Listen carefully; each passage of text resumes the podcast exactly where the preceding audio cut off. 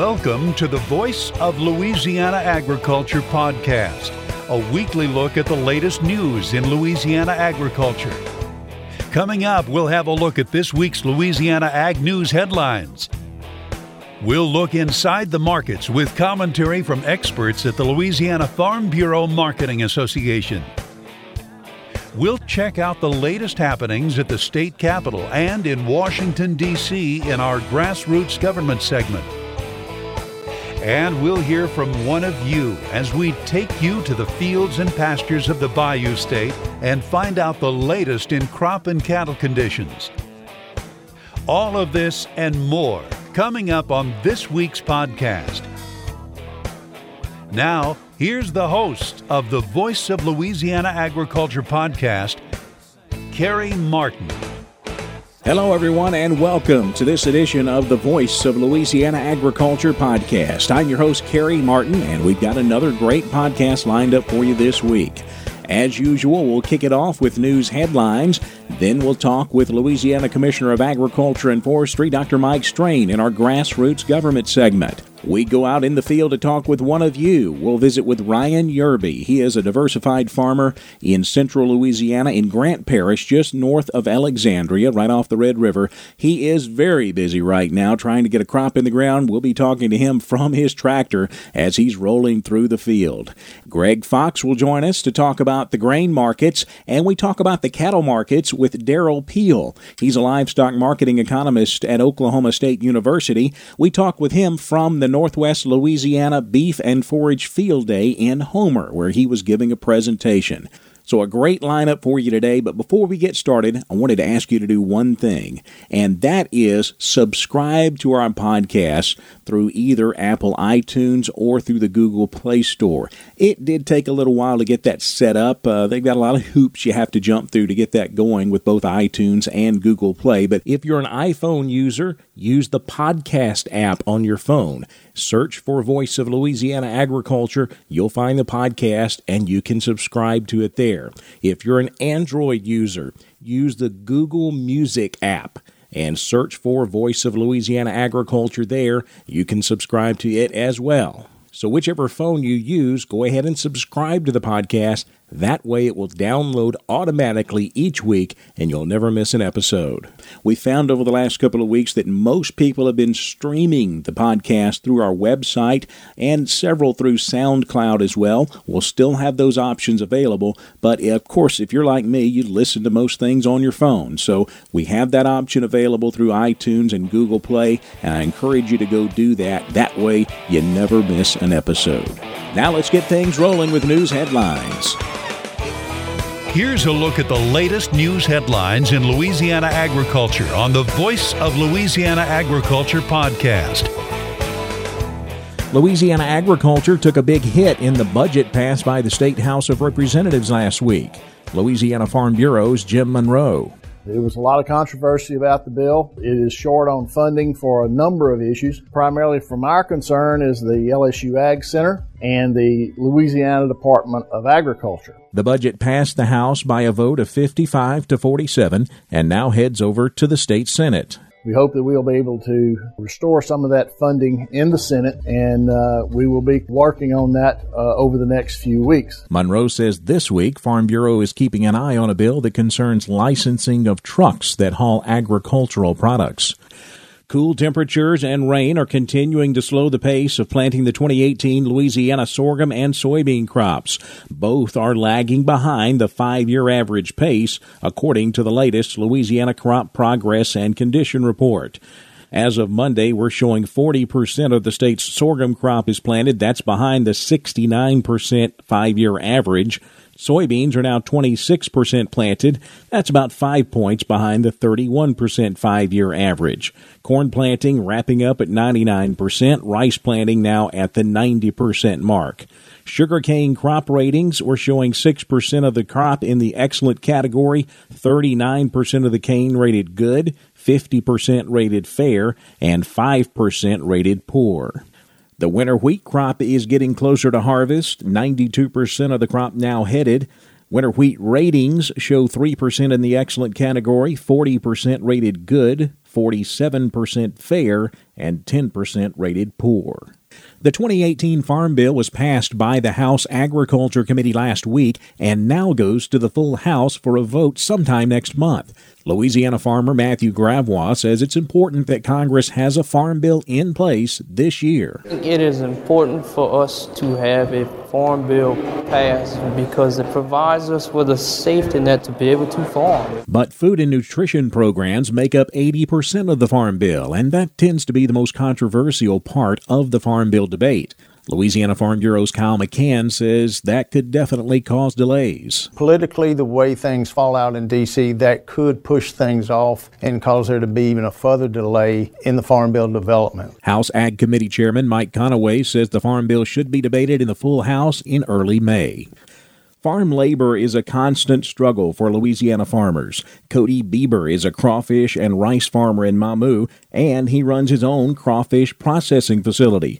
Both operations are dependent on migrant labor. We employ 80 H2B workers, which is very important that we keep H2B workers. We also employ about 26 H2A workers, which those are the ones that actually go out and do the crawfishing and stuff. The H2B workers is the ones that do the processing. It's getting pretty tight on the H2B side with the cap. It would really help if the returning workers wouldn't count against the cap and we could get our workers pretty easy. Bieber says crawfish production is still very good on his farm, but both demand and prices have fallen since Easter. There's still time for Louisiana farmers and ranchers to turn in their census of agriculture. Avery Davidson has more. Carey, I'm speaking with Kathy Broussard. She's the new Louisiana state statistician for the National Agriculture Statistics Service. Kathy, you're trying to get Louisiana farmers to fill out their Census of Agriculture forms. Why is it important that Louisiana farmers participate in the census? Well, we need to measure what's going on in Louisiana's agriculture. And because we do this every five years, it allows us to see the changes in the infrastructure and what's going on. For instance, we have the interest in the farm to table that's gotten lots of interest. So we need to be able to quantify that and to be able to tell people what's going on. The other reason is we have a farm bill that's being negotiated. So we need to make sure that the people that make the decisions have the information we, they need to make the right decisions. What kind of information are you looking for when you conduct the Census of Agriculture? Well, for the census, what we're looking for is the broad production, what's going on, but we're also looking at the unusual crops. We may catch the worm farmer, or we may find out who's growing kale in Louisiana. And we're also trying to find out the demographics of who, what do our farmers look like? Where are they located? What's their background? Our farmers are 58 years old, according to the last census, so now we want to figure out what the new face of Louisiana agriculture looks like. Why should consumers care about the census and how does it affect consumers as a whole? From a consumer standpoint, you want to be able to know what's going on in your area. You want to be able to know that the, the farmers are supported and that they are bringing the good quality products to the market. You know, and as a consumer, that's what you're picking up off the grocery store. Louisiana has a great program, uh, Louisiana certified, and so we want to make sure that we know what's being grown so we can support those programs. I understand you're trying to oversample this year. Why are you doing that and why is that important? When we mail out a census, we usually mail to more than our traditional farmers. We're reaching out to people who have the potential to be a farm. And what we want to do is identify who those new people are. So if you're just a landlord, we need to hear back from you anyway. Tell us you're a landlord. If you're just enrolled in conservation programs, send us that back as well. And if you get, got a, a questionnaire by mistake, mail it back and tell us it was a mistake. It's important that we hear back from everybody. Thanks, Kathy. She is Louisiana State Statistician Kathy Broussard. I'm Avery Davidson for the Voice of Louisiana Agriculture podcast. And that is a look at some of the latest ag news headlines in Louisiana this week. Remember, you can always find the latest news in Louisiana agriculture on our website, voiceoflouisianaagriculture.org or voiceoflaag.org. We update that every weekday with the latest news. Also, remember to subscribe to our daily e newsletter. It's called The Daily Voice. We'll bring you the latest news in Louisiana agriculture right to your inbox every weekday morning at 5 a.m. There's a big button right there on the home page of the website you can subscribe to. Coming up next, we go to the halls of government to talk with Louisiana Commissioner of Agriculture and Forestry, Dr. Mike Strain. Grassroots Government is next on the Voice of Louisiana Agriculture podcast.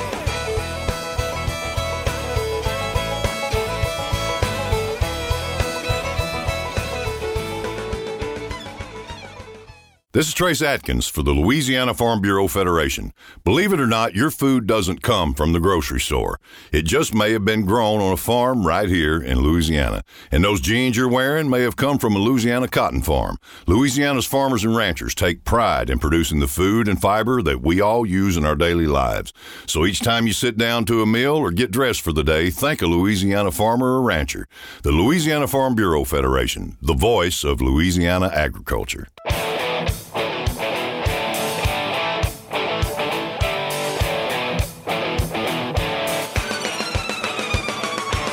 It's time for a look inside the halls of government in this week's edition of Grassroots Government on the Voice of Louisiana Agriculture podcast. In our grassroots government segment this week, we talk with Louisiana Commissioner of Agriculture and Forestry, Dr. Mike Strain. Commissioner, thanks so much for joining us on the Voice of Louisiana Agriculture podcast. Thank you, and good morning. How are you? Doing great. Hey, I wanted to talk to you first about the legislature. What has been going on in the Louisiana State Legislature for you? I know that the House has passed their budget and sent it over to the Senate and I was curious did that budget have a lot of cuts for your department in it? Yes, as the bill left the House and is going to the Senate, it further reduces my state general fund by 24.2%. It funds the Agricultural Finance Authority at $0. If you take these cuts along with the cuts over the last 10 years, that will reduce my state general fund by over 65%. So it is, uh, you know, there's a lot of cuts in the bill. Also, as the bill moves to the Senate, the TOPS is funded at 80%, but our hospitals are funded at about 10%. And so we know that at the end of the day, that bill is not going to pass all the way through the system. But the question is, how do they fix it without additional revenues? The, the bottom line is uh, because the penny sales tax falls off on July 1, uh, this bill, even with the increasing economy, is still about six hundred and fifty million dollars out of balance. And if you look at the matching federal money, it pushes it towards that seven hundred and fifty to eight hundred million dollar problem. And so the question is, can the Senate find a way to balance it? But the bottom line is where those dollars are going to come from? Commissioner, there has been a move to undedicate some funds from departments like yours and move that money into the general fund. I know you testified on behalf of your department trying to protect some of those agricultural dedicated funds. Tell me about that situation. One of the bills would have uh, undedicated about $350 million of dedicated funds, including the tobacco taxes, uh, which is over $100 million. Also, would have taken and undedicated the Agricultural Finance Authority uh, those revenues that are now flowing into the department. And also our pesticide fund. When you look at these undedications, you know, the discussion is, you know, will this money be available for use? Well, the answer is no, because they're already committed to other purposes. But undedicating them allows them to be treated as general fund dollars and then further reduce those areas where those funds and they were passed for that specific purpose, you know, further reduces where those funds uh, are entitled to go. And you know, if we look at ours, you know, with the finance authority, and again, we were our budget moving forward. On if you look at our ten-year budget, our state general fund's already been reduced 64 percent, and then to remove an additional 12 million dollars, uh, we only have 13 million dollars total in state general fund that is available to spend. Total is what is left. Uh, that is not that is what's called discretionary, and so we're having a lot of discussion about that. We were able to take the Agriculture Finance Authority and those tobacco monies out of that undedication. And now that bill is sitting with about a hundred plus million dollars of undedications. Um, but again, when when I was in the legislature, if you needed to fund something, then when you passed a specific tax, you worked with the industry or whoever was going to pay for it, and you dedicated that to the purpose for which you raised the tax. And now you see there's a, a discussion looking at passing a dedicated tax for higher education. And so at the same time they're undedicating taxes, they're trying to dedicate taxes. So it is uh, pretty intense here. Things are moving very, very quickly. There's a lot of discussion, but still we don't have resolution on balancing the budget of the state. Well, Commissioner, let's switch gears and talk about some federal legislation. The House Agriculture Committee has passed their version of the 2018 Farm Bill, and it's awaiting full floor action in the House. Uh, based on what you have seen from the Farm Bill so far, do you think this is a good bill for Louisiana farmers and ranchers? I think so. We need to have a farm bill out. We need to keep it in motion. We need to make sure that our risk management uh, tools are there. We need to make sure that the sugar program stays in place. I'm glad that we've done some things moving forward dealing with cotton. You know, as we've changed the way cotton is, is handled, we're also moving forward to to help with the dairy operations, the dairy risk management program. When you look at overall the farm bill, we really need to work on this hard because, as you know, oftentimes, even though we try to get the 2018 farm bill out in 2018, it may end up in 2019. And of course, now the farm bill uh, hopefully will not become hostage to a internal debate uh, that separating uh, Democrats and Republicans uh, on the on, and it's basically if you look at the SNAP issue, you know the work requirements of SNAP and that, and hopefully you know the commodity title doesn't get held hostage uh, as those debates go on. And as you know, uh, the Farm Bill passed out of committee uh, only with the Republican votes and without a single Democratic vote. And of course, always to pass the Farm Bill, we've had a bipartisan Farm Bill. And so we're going to be watching that very, very, very closely. And also remember, uh, there's a move too to strip additional funds for, from the Farm Bill. And the Farm Bill sets the parameters for the largest industry in America. And we export 20% of the food that's exported worldwide comes from America. And one in three acres of our production is exported, bringing in hard cash to America. This farm bill is critical for sustainability, for our environment, for conservation. It's important we have the risk management tools. It sets up a lot of the parameters by which we operate the largest industry in Louisiana and in America. Louisiana Commissioner of Agriculture and Forestry, Dr. Mike Strain. Thanks so much for the time, Commissioner. Thank you. Coming up next, we go in the field to talk with one of you on the Voice of Louisiana Agriculture podcast.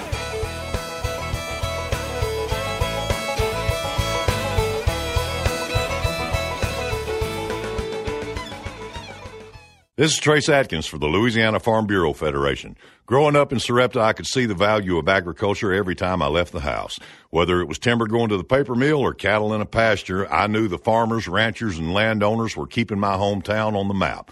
And the Louisiana Farm Bureau Federation helps keep them in business. So join the Farm Bureau today. Become a member at lafarmbureau.org or call your parish Farm Bureau office. The Louisiana Farm Bureau Federation, the voice of Louisiana agriculture.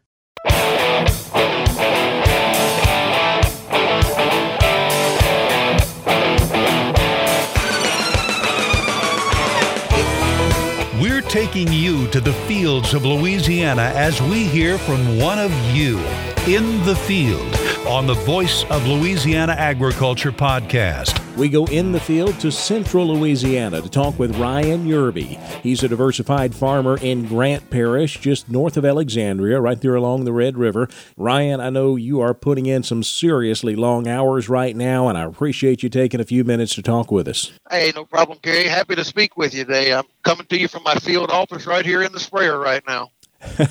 well, let's talk a little bit about that. I know it's uh, it's been a hectic spring for you, and it didn't really start out all that great when we had all of that flooding. How, did you have some ground go under during that flooding this spring? Uh, yeah, Carey, we did. Uh, we had some backwater flooding, uh, came from the, the bayous around us and, and the Red River. Luckily, it wasn't as bad as it was in 16. We were spared a little bit from that, but we still did have some flooding backwater and lost a lot of time on getting ground prepared. So we're still trying to get ground prepared right now while we're planting. I guess at least this time you didn't have a crop go under like you had before. No, we didn't. We did not have a crop go under last time. Uh, that that's another thing. But the, the abundance of rain that we got this spring, it kind of pushed our, our corn plant dates back a few weeks. So I guess that was another blessing in disguise that we didn't have a corn crop in the ground. Let's talk a little bit about that corn crop. Uh, were you able to get everything in, all the acreage in that you wanted in this spring? Uh, actually, no, we weren't. Uh, I, am going to say we cut our uh, projected acreage by roughly about 30%, uh, just because we couldn't get the ground prepared and we couldn't get to some of the ground. because of the, the flood. Is that acreage now going to switch into beans? Uh, yeah, we're transitioning that over into soybeans right now. Just seems to be the best bang for our buck. As far as the corn goes, is everything up and looking good right now, Ryan? Uh, some of it is. Uh, I'm going to say 70% of it is off and running. The problem we had was, again, the, the, the late rains and these cold snaps that we got. Uh, we had that last 20% got planted two days before. We got eight inches of rain on top of it, and the temperature dropped to 38 degrees. So, like many of our neighbors, we had replants and kind of weak stands, but it is what it is. We're gonna we're gonna muscle through it. How, how many acres do you think you had to replant? Uh, we probably had to replant. Uh, I'm going to say roughly about 150 acres. I know you have been rolling usually since before daylight and well after dark here the last few weeks, getting that soybean crop in the ground. How are things going with the beans so far? Uh, so far, so good. We've got pretty good soil conditions right now. Uh, luckily, we were able to get some of our ground prepared this fall. The weather's been real nice to us. The soil conditions are perfect. So, other than your usual breakdowns that you're going to have on any farming operation, uh, we're rolling right along got two planters running and me trying to keep up with them with the sprayer. So I'm going to say so far our, our soybean uh, planting is going pretty well. Outside of corn and beans, Ryan, are you putting anything else in the ground this spring? Uh, looks like that's going to be our main crops this year. Uh, our feelings just aren't there on the cotton market, and uh, the milo market's not there. So we're going to stick with the corn soybean rotation again this year. Looking at the past, looking at the future, that seems to be where we're going to get the most bang for our buck. Ryan, I know you also have a couple of other crops on your farm. You grow pecans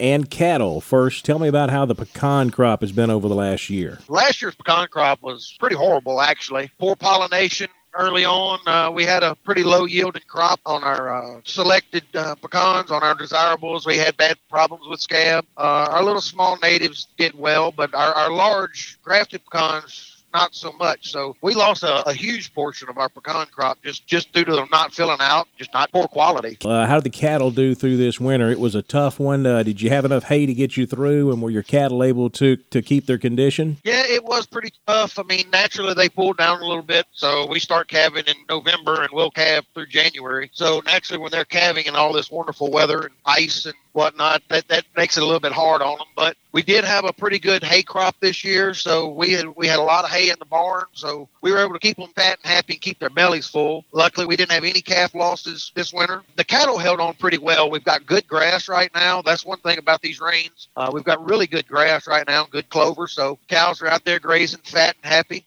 Well, Ryan, I really appreciate you taking some time. You be careful out there on that tractor on these late nights, okay? Hey, no problem, Carey. Always a pleasure to talk to you. In the field with Grant Parish farmer Ryan Yerby. Coming up next, we'll dive deep into both the grain and livestock markets with Greg Fox, Mark Tall, and Dr. Derrell Peel.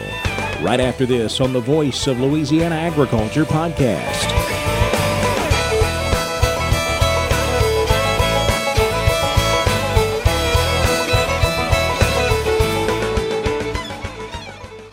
This is Trace Adkins for the Louisiana Farm Bureau Federation. Farm Bureau has been working for Louisiana's farmers and ranchers since 1922, and that work continues today. If you're a farmer or rancher, Farm Bureau wants you to join and be a part of their family. Farm Bureau knows you're busy running your operation, so while you're at work on your farm or ranch, Farm Bureau is watching out for your interests. So join today.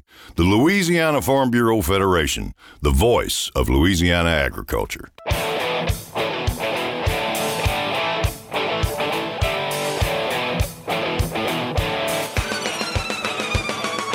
Now let's look at the markets with insight from the experts at the Louisiana Farm Bureau Marketing Association on the Voice of Louisiana Agriculture podcast.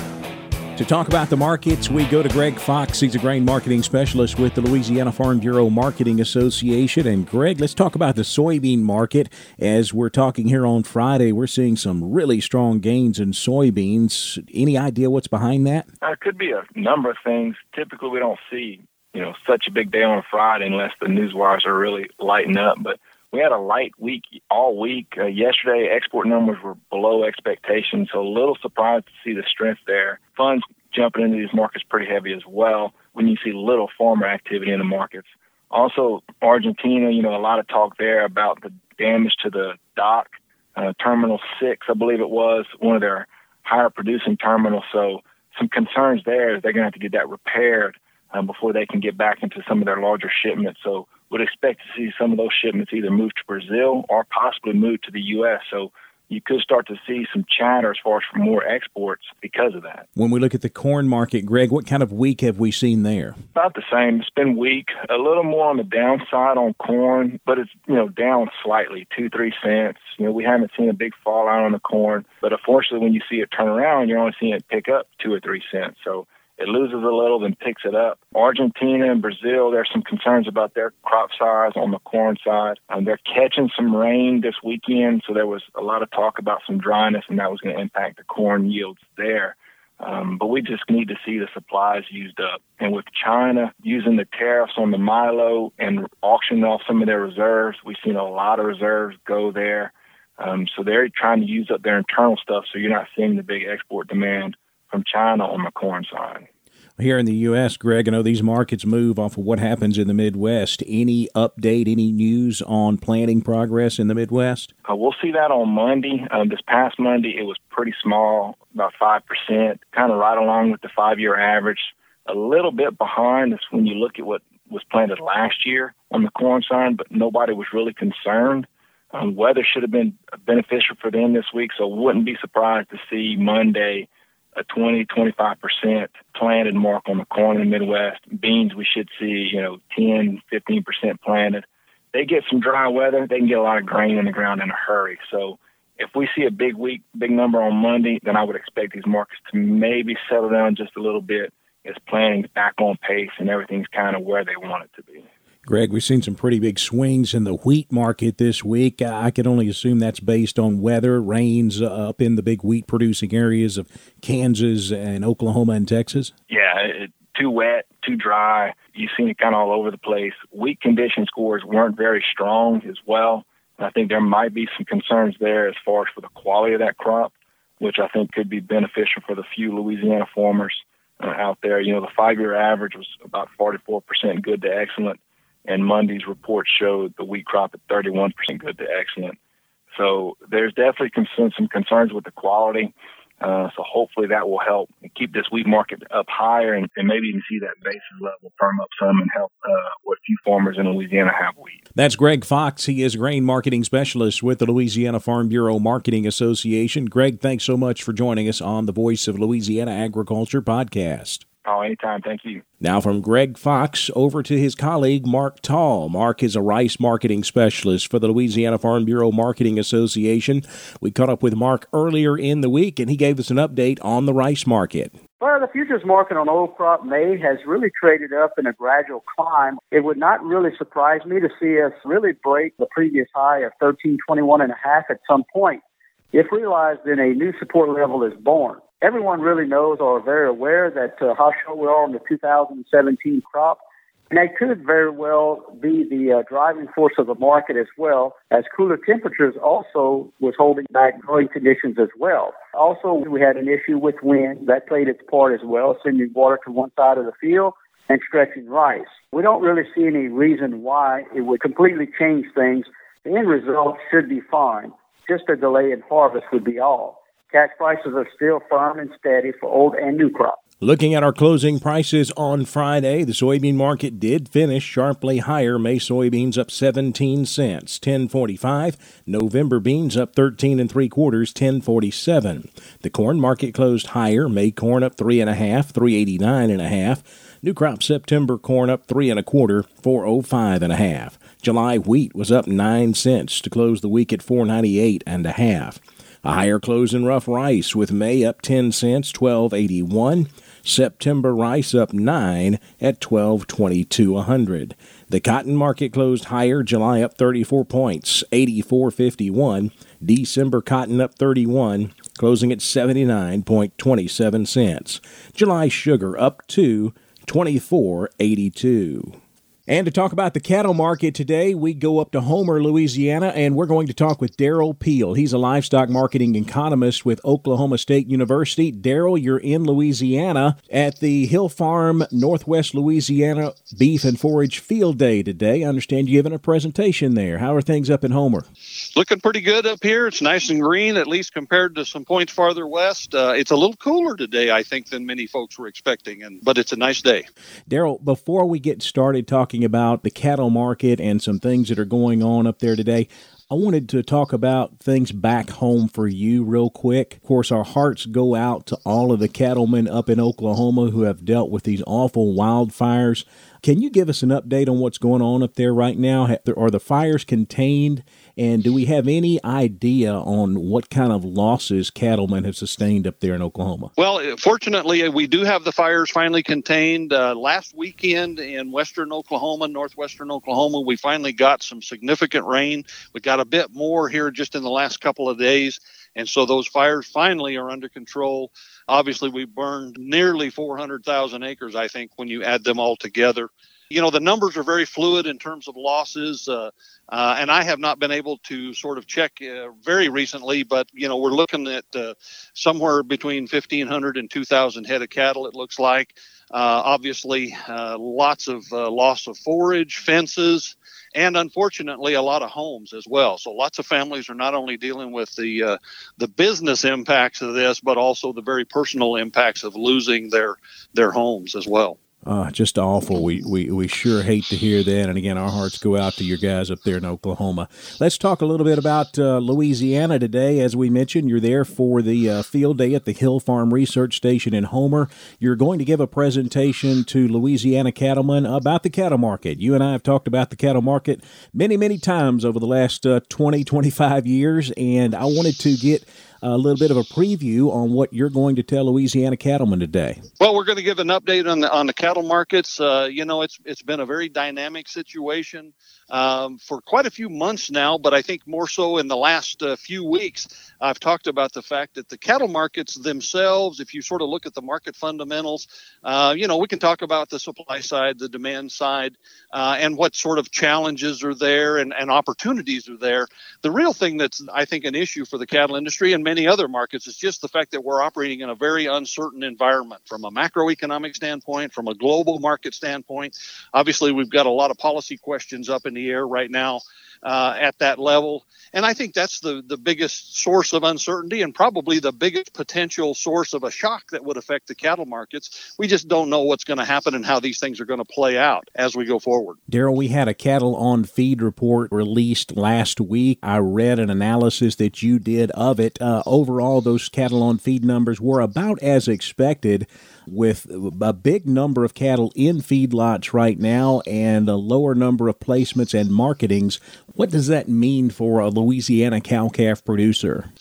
Well, you know, as this situation has evolved over the last several months, and, and again, it really builds on the fact that we've been in herd expansion mode in this industry since 2014. We've seen those calf crops get bigger every year 2015, 2016, 2017. So we have more uh, feeder cattle in the pipeline right now. They're going to go into the feedlots and uh, they're going to show up as, in general, as increased placements. And we had that uh, for several months there that built those feedlot inventories up a little bit. However, uh, because of the drought situation out in the in in, in the west, um, some of those calves that would have overwintered on wheat uh, actually went into the feedlot earlier in November and December due to lack of grazing potential, and uh, so we've kind of built up those feedlot numbers uh, a little bit artificially, if you will, or a little sooner than expected.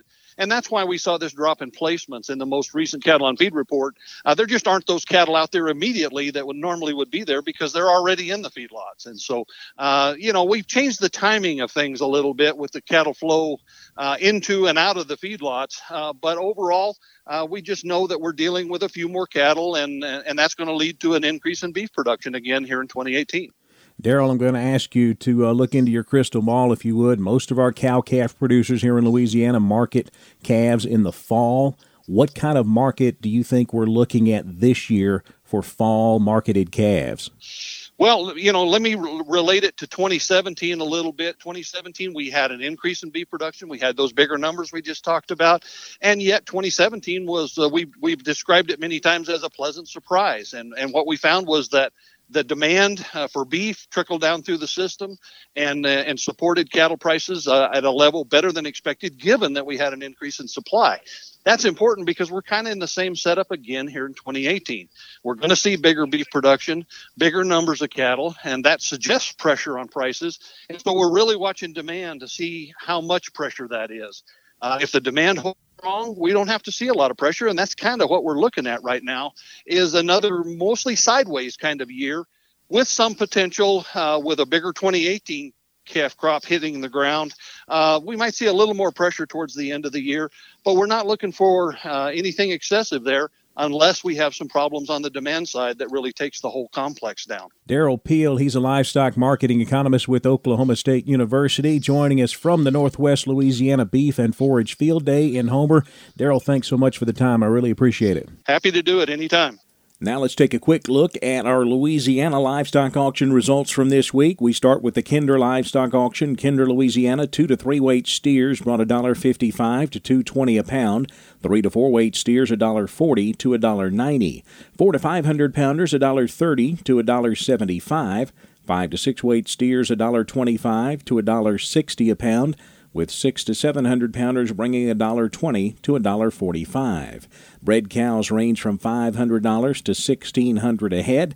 Cow calf pairs brought seven hundred to two thousand a pair. Then on Wednesday at the Red River Livestock Auction, Coushatta, Louisiana, two to three hundred pound steers brought a dollar fifty-two to a dollar eighty-five. Three to four weight steers a dollar forty-five to two oh five. Four to five hundred pounders range from a dollar fifty to a dollar ninety-one a pound. Five to six weight steers a dollar forty-five to a dollar seventy-five. Six to seven hundred pounders a dollar thirty-seven to a dollar fifty-eight a pound. Cows range from a low of four hundred dollars to a high of eleven fifty a head. Cow calf pairs brought nine twenty-five to fourteen eighty a pair. That is a look at markets for this week. Coming up next, we take a peek at the Louisiana Ag Calendar on the Voice of Louisiana Agriculture podcast.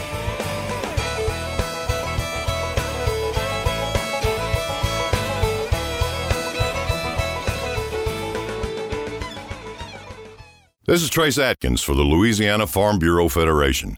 Farm Bureau has been working for Louisiana's farmers and ranchers since 1922, and that work continues today. If you're a farmer or rancher, Farm Bureau wants you to join and be a part of their family. Farm Bureau knows you're busy running your operation, so while you're at work on your farm or ranch, Farm Bureau is watching out for your interests. So join today. The Louisiana Farm Bureau Federation, the voice of Louisiana agriculture.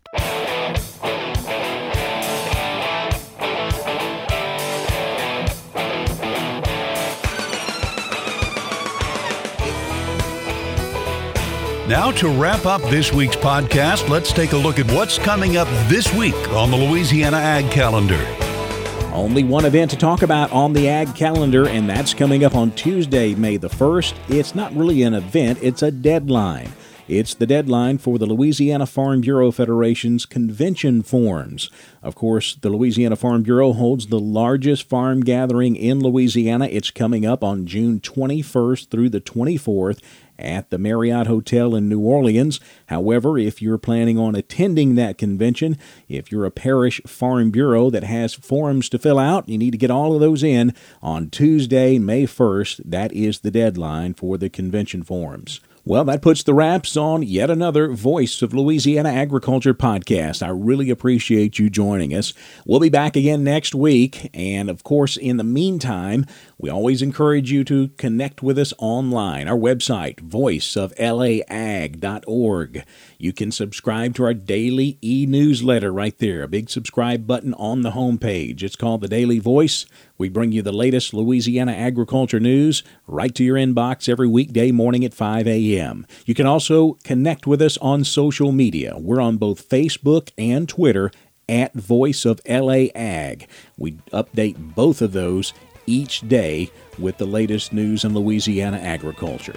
And once again, don't forget to go to iTunes and the Google Play Store and subscribe to our podcast. That way it gets downloaded to your phone automatically each week when a new episode is posted.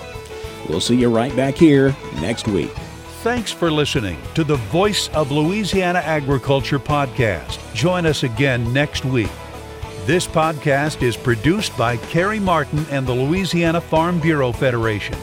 For more information, be sure to check out our website, voiceoflouisianaagriculture.org and lafarmbureau.org.